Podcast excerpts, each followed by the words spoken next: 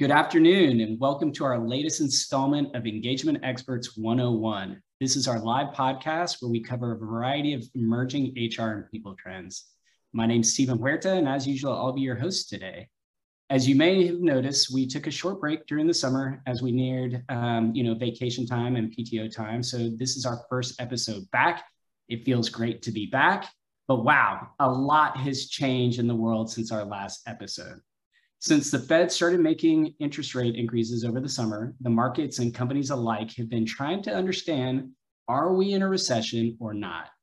While metrics point to economic activity decreasing quarter over quarter, which suggests a recession, the labor market continues to be red hot, with unemployment continuing to sit at historically low levels. Over the last month, though, companies have been increasingly laying off recruiters, terminating employees, and implementing hiring freezes, all of which point to difficult times looming ahead. Further confusing matters, companies are still dealing with the lingering effects of the great resignation. That means while companies are laying workers off, they're also having to fill positions as employees continue to leave their jobs at record rates. So, what is the right course of action and what should people leaders be doing right now? Well, that's a great question and what we will be focusing on today how to take the right action to recession proof your business, and also set yourself up to thrive regardless of where the next six months take us. Before we jump into the conversation, I want to remind you all of a few housekeeping items. We'll kick off this session with a quick poll that will allow you to give us some input. We'll talk about early in the conversation.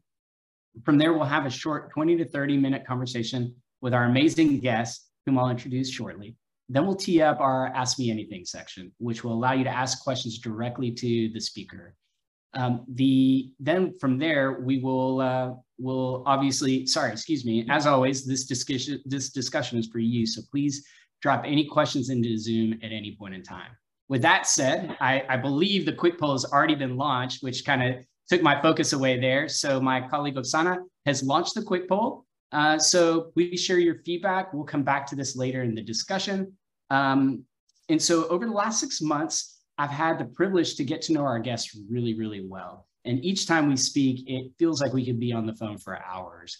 He brings a wealth of experience and knowledge in the people space, which I'm thrilled to share with you guys today. So, so excited to have you. Welcome, Jackson Lynch. How are you doing today?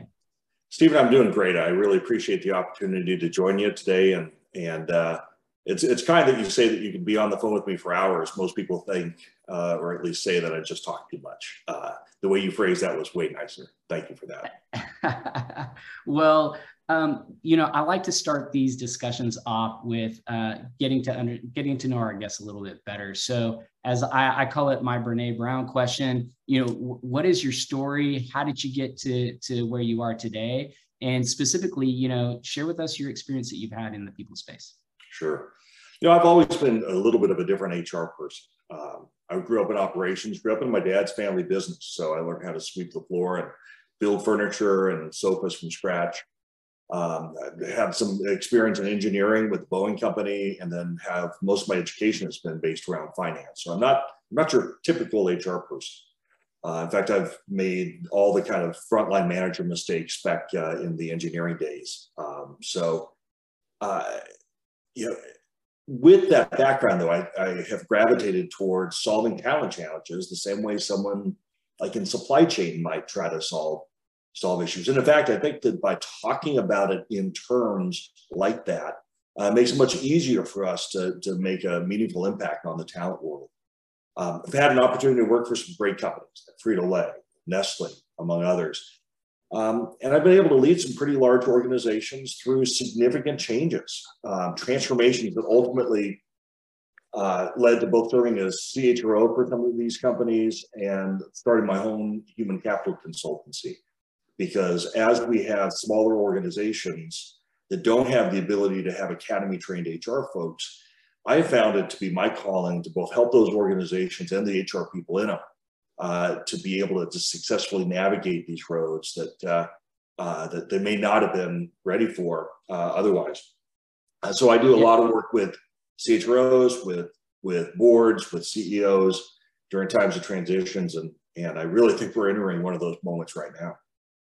Yeah, it's interesting. In my experience, there are like two clear tracks within HR. There are kind of the functional tech, technical HR people that kind of grew up and rose the ranks in within the HR function. And there, there are those that have come into HR through kind of the business angle. And I, I am from the, the first bucket. Uh, so I kind of grew up in HR and I've always admired the, the leaders and mentors that I've had that have come in from the business side because you just bring such a unique perspective and have experiences that, that are so different to those of us that just you know have had the career solely in HR. And so that's one of the main reasons I wanted to to have you on this the show for this particular episode.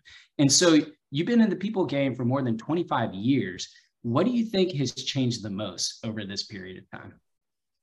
Well, over the last year, uh, last few years, you've certainly seen the amount of talent change accelerate. And uh, the impact of the pandemic and the government business reactions to it certainly have accelerated that as well.